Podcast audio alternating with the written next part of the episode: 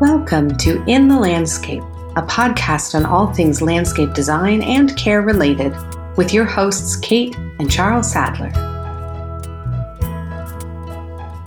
Thank you so much for joining us for another episode of In the Landscape.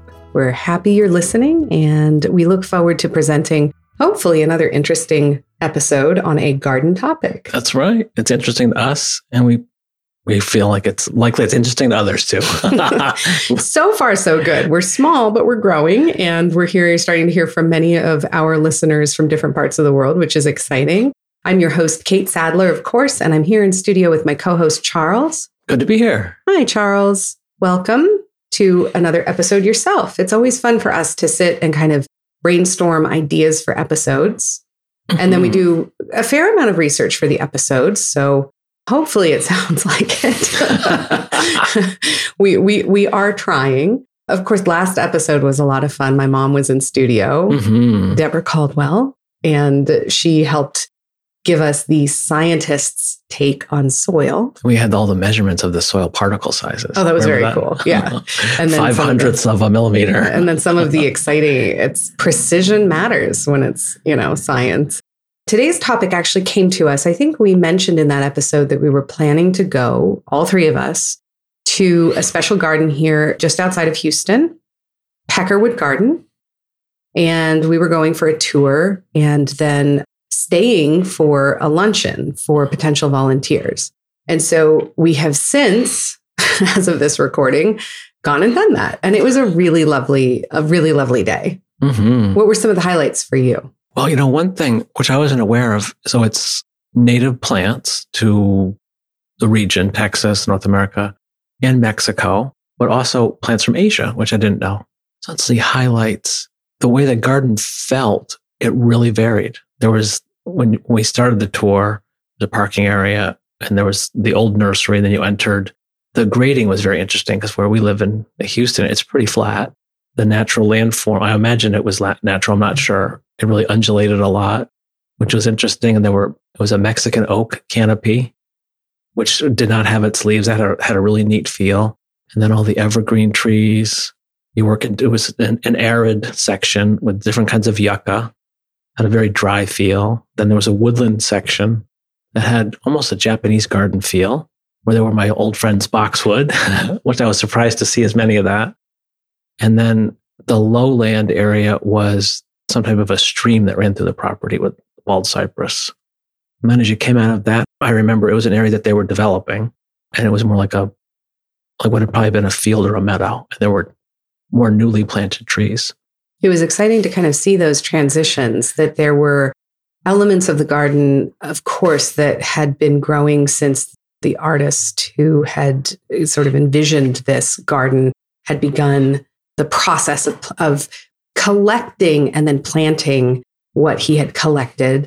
There was the old house that he had, I guess, been in up until very recently and had to transition out of that residence. And you could see, as you mentioned, kind of the transition of the garden as you got closer to the house and some of the features there.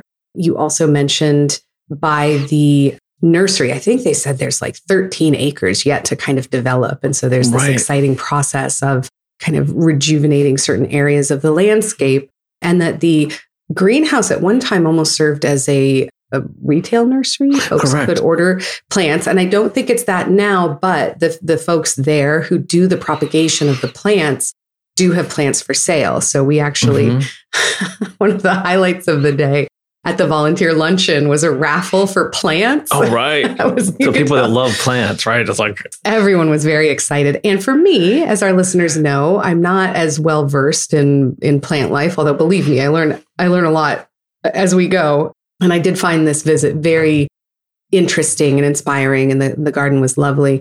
But I was able to get a special Mexican oregano for my garden. So, you know, that intersection of cooking and the garden is something that appeals to me. So it was very nice. There was something for everyone. I think I noted on our tour, it was given by one of the people who actually works there, but also volunteers his time on the weekend to give tours. Oh, and that's Craig Jackson. Mm-hmm. And I believe he started as a volunteer and then worked his way into this position as really kind of in charge of propagating these plants. And what was so interesting to me was getting to meet some of the people who did the collecting, who are actually going out into these remote reaches of, you know, hillsides in Mexico and collecting acorns and then bringing them back and, you know, nurturing these plantings from seed. And that's really the process that is undertaken at this special, special garden. They're not ordering from nurseries, you know, they're really nurturing. And sometimes it's successful and sometimes it isn't. Well, some of the plants, when I visited growers in different parts of the U.S., so oak trees, to my knowledge, they are hard to propagate from cuttings. Or so an acorn is the main way to, which takes a lot of time. I mean, it's not, it has to start from nothing. It's quite laborious. And then there's some acorns that don't germinate. So there are some plants that are difficult to propagate. And so what's in the nursery trade, it's somewhat informed by what's relatively easy and profitable to make more of, which is not necessarily the plants with the best traits, or there could be plants that are detrimental to the environment, you know, that are invasive in some way that crowd out other native plants. So organizations that are growing this wide range of beneficial plants, it's quite noble. And you got to share yourself this little bit of knowledge you had, I think, about the street tree program at Cornell, Is it the Morris Arboretum? Right. Where they're crossing the current oak species with Mexican oaks because they are more, I guess, maybe drought tolerant. Correct. Yeah. So they're crossing the Mexican oaks that have the drought tolerant characteristics. They tend to have smaller leaves, as from what the varieties I've seen, and they're crossing them with the readily available oaks that would be in the trade, which would be North American oaks, which have the ornamental features that people like. As climate gets more extreme, those traditional species don't adapt quickly. Mm-hmm. And they don't adapt as quickly as the weather's changing, as it appears to be changing. Mm-hmm. So these hybrids are creating these like super trees, basically, that would still be a beautiful red oak, white oak appearance, but would be tougher to getting more rain at once and then more drought, then higher temperatures. Well, and even some of the Mexican species that we saw on our tour, you know, we were told when they didn't cope quite as well, they didn't love the, you know, the wet summer and the sort of vice versa. Wet winter, yes. Right. I'm not happy with wet winter. So I know that is a special characteristic when you have one specific dry season and plants are adapted to that.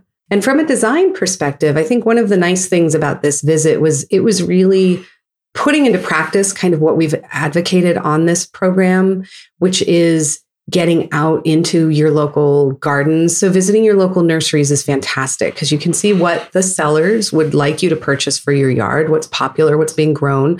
But if you really want a sense of what plants you can design with. And so for my mom, for example, has a shady backyard and was looking for design ideas for what grows well in shade, and not just the usual suspects, or not just what's on offer at your average nursery. Mm-hmm. And so you visit and find these other species or these other types of cultivars, is a word I've started to learn, that might do well in your landscape. And so you, as a practicing landscape designer here in Texas, you're more than familiar with the northeastern flora. Mm-hmm. And yet coming here and being really, really effective as a designer is all about, I guess, almost humbly letting the landscape speak to you, but you have to go out in it to hear that. And to learn, right? Mm-hmm. To say, like, whether you're hiking in a preserve in the region you live in and taking a photo and using an online chat group to say, okay, this is growing. And they always want you to give the location. You know, mm-hmm. I'm in Galveston Bay area. I found this flowering in a beach dune.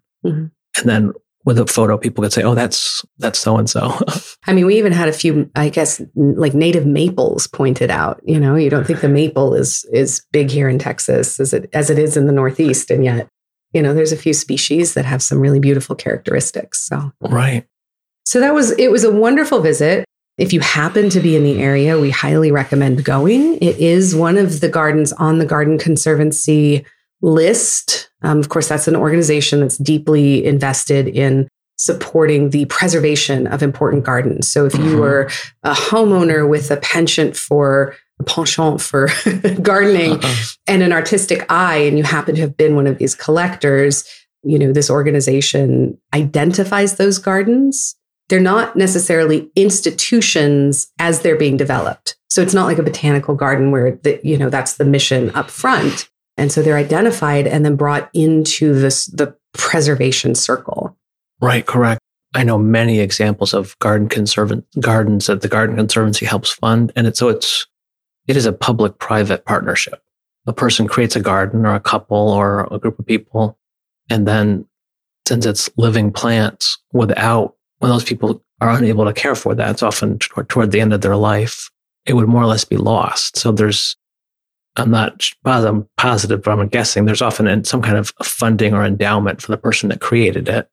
And then the Garden Conservancy also helps with marketing, managing, fundraising, contributing funds, sort of using their institutional expertise to help that garden go on and then become open to the public in some fashion. And I don't want to get the fact wrong. I think it may have been the second garden. I think Ruth Bancroft was the first, which was similar collector's garden. It's truly sort of a botanical collection of succulents and drought tolerant. It's gorgeous out in the Bay Area in Walnut Creek. And this was maybe second, but it was one of the early ones. Correct. That was seen early on as a special collection of plants by a private individual that deserved to be preserved. Mm-hmm. So it was really special.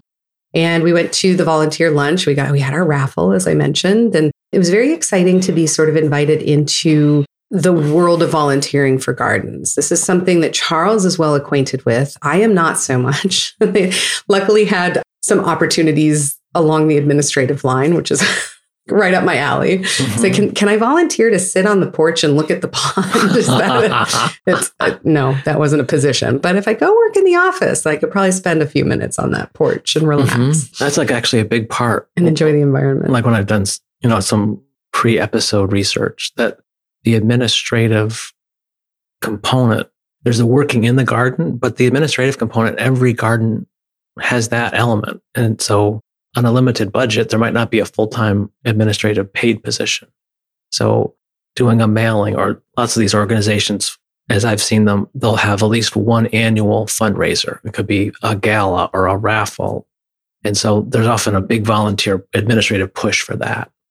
So for me, it's about kind of realizing that I can be sort of as I am in my own life. Again, I'm surrounded by gardeners and enjoying these gorgeous gardens. It isn't where my strength lies. I have about 30 minutes of garden energy on a given day. And then that's it. And then I'm done. And that the job is never done in 30 minutes. 30 minutes is just getting the tools sharpened and getting all set up. It's kind of like, I'll hold the tree while you stick it in the ground and shovel the dirt back in. And then I've helped, but that's sort of the limit. And as much as I have been with you and except for thinning boxwood, I really get into flow when I'm thinning boxwood. I could do that indefinitely, but it's the rare activity. So I don't want to sort of aspirationally volunteer for something that wouldn't be appropriate for me. And yet there is a place for all of us. And at the same time, there may be some light opportunities for me to do a little more with the folks that are doing the real sort of horticultural work, but I don't have to push myself where I'm not capable. And you can do more than one too. I mean, like at Peckerwood, at the luncheon, you said that you could sign up for more than one category. And that's often true in organizations where someone might have a fundraising background and they want to help out like in a volunteer role with a garden. So they could help in their level of expertise, but maybe they really want to improve their vegetable gardening. And so it could be a hybrid, part-time in one role that you're good at, and then part-time in the act of volunteering that you would improve. Well, beekeeping was one of the options. And I actually signed up for that because there is a little bit of training involved. And that I think I could really get into. That'd be great to do with our son someday. Yeah, wouldn't it? I love being outside. So it's not the being outside. It's somehow the gardening labor that's not as easy for me to really commit to in the long hours. And I mentioned sort of before starting that little conversation that you're actually really familiar with garden volunteering. And that's because your entire career as a landscape designer basically began with this concept. Right. It was the late 90s. I was working in illustration and advertising in Manhattan, which was exciting, but it was pretty stressful. And so on the weekends, I would always do an outing where I'd get on one of the railroads and go to the Hudson Valley or Long Island. And so I one weekend I made my way to the Humes Japanese Stroll Garden, which is also one of the Garden Conservancy's, one of their very early gardens, which they help support. It's about 45 minutes from New York City on Long Island's North Shore. So not on the Hamptons, which is almost at the end of Long Island, but this was across from Connecticut, basically, on Long Island. I remember visiting. It was incredibly beautiful. I was greeted by a volunteer. There was the man who was the curator, Stephen Morrell, who I still correspond with a little bit. He was a paid employee, but part-time. But most of the garden was run by volunteers. And so I might have volunteered. I might have started like the next week or two, I'm going to guess. You didn't really need training. They trained you on the job. That's one of the beautiful things that I found out from this luncheon. So for me, if I hear the words like Garden Conservancy and special collection of plants. Rare plants. Absolutely. I assume a distance, that in order to be a volunteer, you somehow have to have, I don't even know, because volunteer supposes that they need people to just show up and say, hey, I'm here to work. Mm-hmm. But I still assume as an outsider that that they're somehow inaccessible. And to be fair, one of the things you found in your research has to do with volunteering for big organizations, like the big ones, Chicago. Can you describe that a little? They're like Millennium Park. Oh, yeah. That was one that came to mind. I mean, Central Park, I can imagine. Yeah, Central Park. So they're big organizations, and there's hundreds. The Highline, that's another big one. So, I mean, they might have like upwards of 1,000 volunteers, I'm going to guess. So one pattern that reoccurred was that they had one time of year, like April 1st, and all the volunteers were selected by that period. And then they trained that incoming class, so to speak. So it was very organized. And then the bigger organization, well, even the smaller ones, they're going to invest in you, in training you, whether you're sort of the categories would be a docent or a volunteer, which would tend to be gardening. So either of those categories. A docent might be more like tours or events. So someone that didn't want to necessarily get their hands dirty, but they love the garden and there's history and storytelling, people that like engaging with the public. So if they're going to invest in you and train you, they often had a minimum. They said, we want you to commit, I think it was 20 hours a year, 40 hours. And so it's often seasonal. So it's not like 52 weeks. Maybe it's like 30 weeks or 40 weeks. So you have to be ready to commit.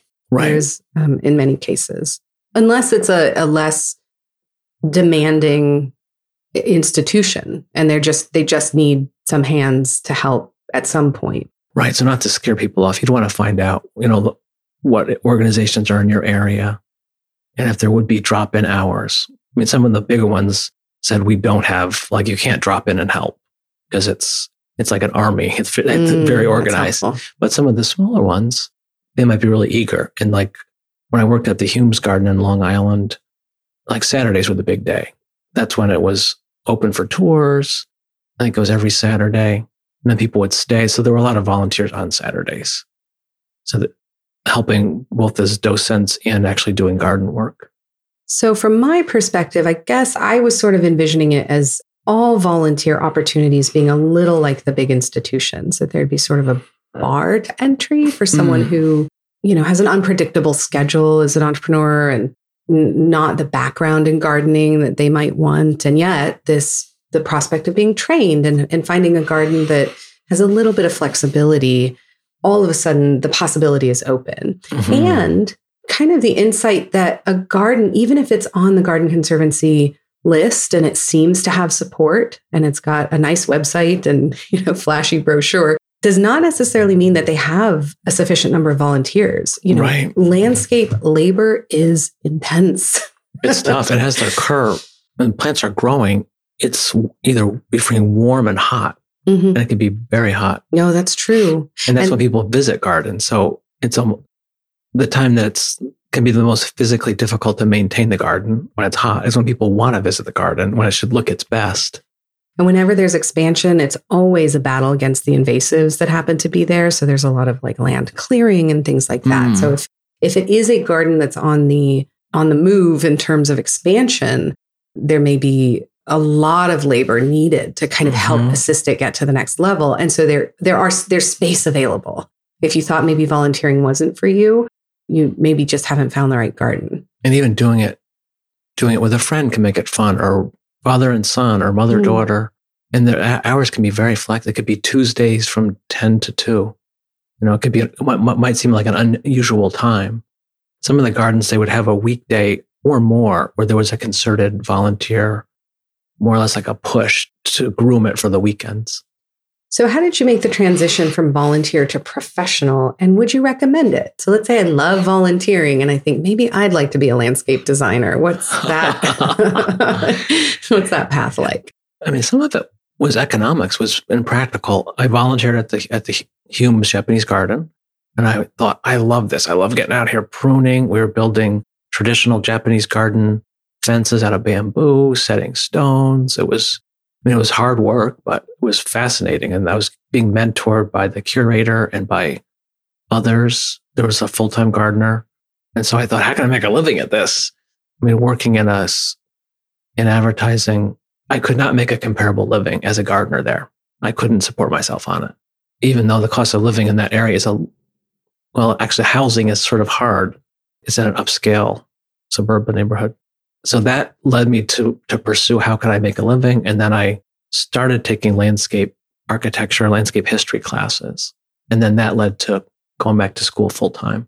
So one of the things we might say, though, is in terms of the living as a landscape designer, until you are at the level that you're able to, you know, have your own practice or commit to a program that upon graduation, you're likely to kind of get brought on in a large firm, that the economics of gardening and landscape design are challenging. Mm-hmm. I equate it, my background's performing arts, and it's a little bit similar, that especially if you're trying to go it alone as an entrepreneur, it's a client by client basis. So it really depends on if you're booking jobs or not booking jobs. So just to say that making the transition from volunteer into professional is a weighty consideration. Right. And it's not an easy transition necessarily. Yeah, good point. I mean, if one has a spouse, if you have a diversified income, that helps.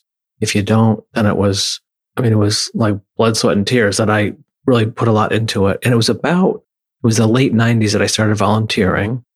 And then I worked in advertising for some more years. I mean, it was like roughly almost 10 years from when I first volunteered to when I exited graduate school and then started working in the profession. And then you're almost like starting at square one. Mm-hmm. Almost, that's the humbling part. Almost everything you learn as a professional, you learn on the job. So the school training, it was very valuable, but you're almost starting at square one. Which is true for so many careers. And it is a seasonal, as you mentioned, it is a seasonal field. And so this is not to discourage anyone from going into it, but just put away a sizable nest egg if you want to transition into this as a profession, because it is somewhat hard to get established. And right. But then people are also very in the industry. I mean, I like to think that I'm generous with people who have been very generous to me with asking questions, mentoring, shadowing somebody. Like, what does your day look like? Can I spend the morning in your office, or someone that's maybe does field work? So if you're a listener and you do have questions along those lines, if maybe you're considering this transition, certainly feel free to drop us a line. Listen, at the end of the episode, we give out our email address. You know, we're happy to hear from people considering the transition, and kind of that mentorship process is great. And I think that's maybe what the volunteering is also about, is just being a part of a community that understands the love of plants. You know, right. Not like it's that rare, but you're your people, so to speak. That's how I feel. I mean, to love it to that extent that you are, seeking it out in remote places and nurturing it from seed. And I mean, it really is, I guess, a slightly outside observer. I can see it. I can see the kind of like light in the eyes of the people talking about it with each other. And I might feel the same way about talking about music or like classical music or something. So anything else to share about your thoughts for people maybe considering volunteering, or, it's a topic I'm sure many of our listeners have already even kind of gone down this road, but it was just a way of reflecting on our visit to this special garden. So we thought we'd share. I mean, that old principle, you get back way more than you put into it. That it feels good when you leave, when you're volunteering and you're I mean, people are doing it with love. Mm-hmm. These gardens, they have modest budgets considering what they are. You know, if it was a public institution, it would be multi-million-dollar budgets, and their budgets are usually a lot less than that. You're surrounded by lighthearted souls that are doing it out of love. And I often learn the most from fellow volunteers because they might have a specialty and they would share that.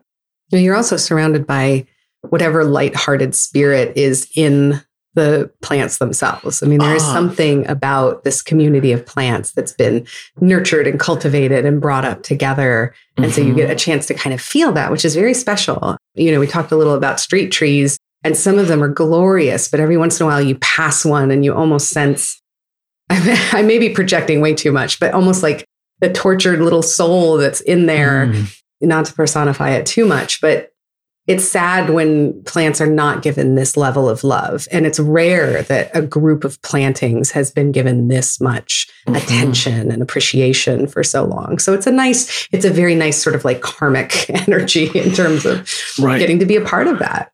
And I mean, the gardens often have an outreach mission, which is to educate children. There's lots of youth volunteer programs, children and adults that are not exposed to nature, maybe in less fortunate urban areas. And so it's not just the glorification of beautiful plants, but there really is a noble vision to it. So Charles, for people considering volunteering, do you have any resources that you'd like to share? From the research I did, there's the Garden Conservancy. It's a great organization. There are other ones. So depending on where you are in the world, there's something called volunteermatch.org. So that could be many kinds of volunteering. And I think that's worldwide. There's another cool one I found, which is called workaway.info. And so some of that would be garden positions, and it could be working in a garden in another part of the world. An organization that I started to get involved with, Institute of Classical Art and Architecture, that's professionals volunteering. So it could be historians, different types of people in the different type of decorative arts, architects, landscape designers, volunteering, giving public talks on their area of specialty. Great. All right. That's helpful. So we're getting caught up on our show notes, but we'll get those up on our website in the near future. This episode was a little short and sweet. We're going to pre-record a few episodes because you are on your way to Manhattan very soon to give a talk at Rizzoli Bookstore on Longview Garden. We're going to share that topic with our listeners in a couple weeks. And I believe next week we're going to aim to get the Designing for Children episode pulled together and out for you. So we'll just put it right out there. That's what we're aiming for. So hopefully we'll schedule those for those days. Listen up to the end of the podcast. We share our contact information and some other valuable information for you. We're going to have some garden talks in the Houston area to start sharing about soon. But we'll try to get those dates out for you. If you happen to be one of our local listeners here or in New York, we like to share our information, and we'll keep you posted if we're anywhere else in the world. That's right. Yeah. We're working on even something maybe in British Columbia. Oh, yeah, that's right. Oh, for the summer. Absolutely. We can visit one of my favorite regions in the world. All right. So that's all the time we have for today. And we just wanted this to be like a kind of a light episode and invite you all to volunteer in the landscape sometime soon if it suits your lifestyle to do so. We look forward to having you join us again next week. Thank you. Thanks. Bye-bye. In the Landscape is brought to you by King Garden, a full-service landscape design, care, and education company. Enjoying what you hear on our podcast? We encourage you to subscribe, rate, and review wherever you listen. We'd love to hear from you. So drop us a line at connect@kinggardeninc.com. We welcome show ideas, gardening and design questions, and always corrections. We travel all over North America giving garden talks and leading trainings. Check us out at kinggardeninc.com for our speaking details, and also take a look at our online course offerings for more in-depth explorations of topics covered on our show.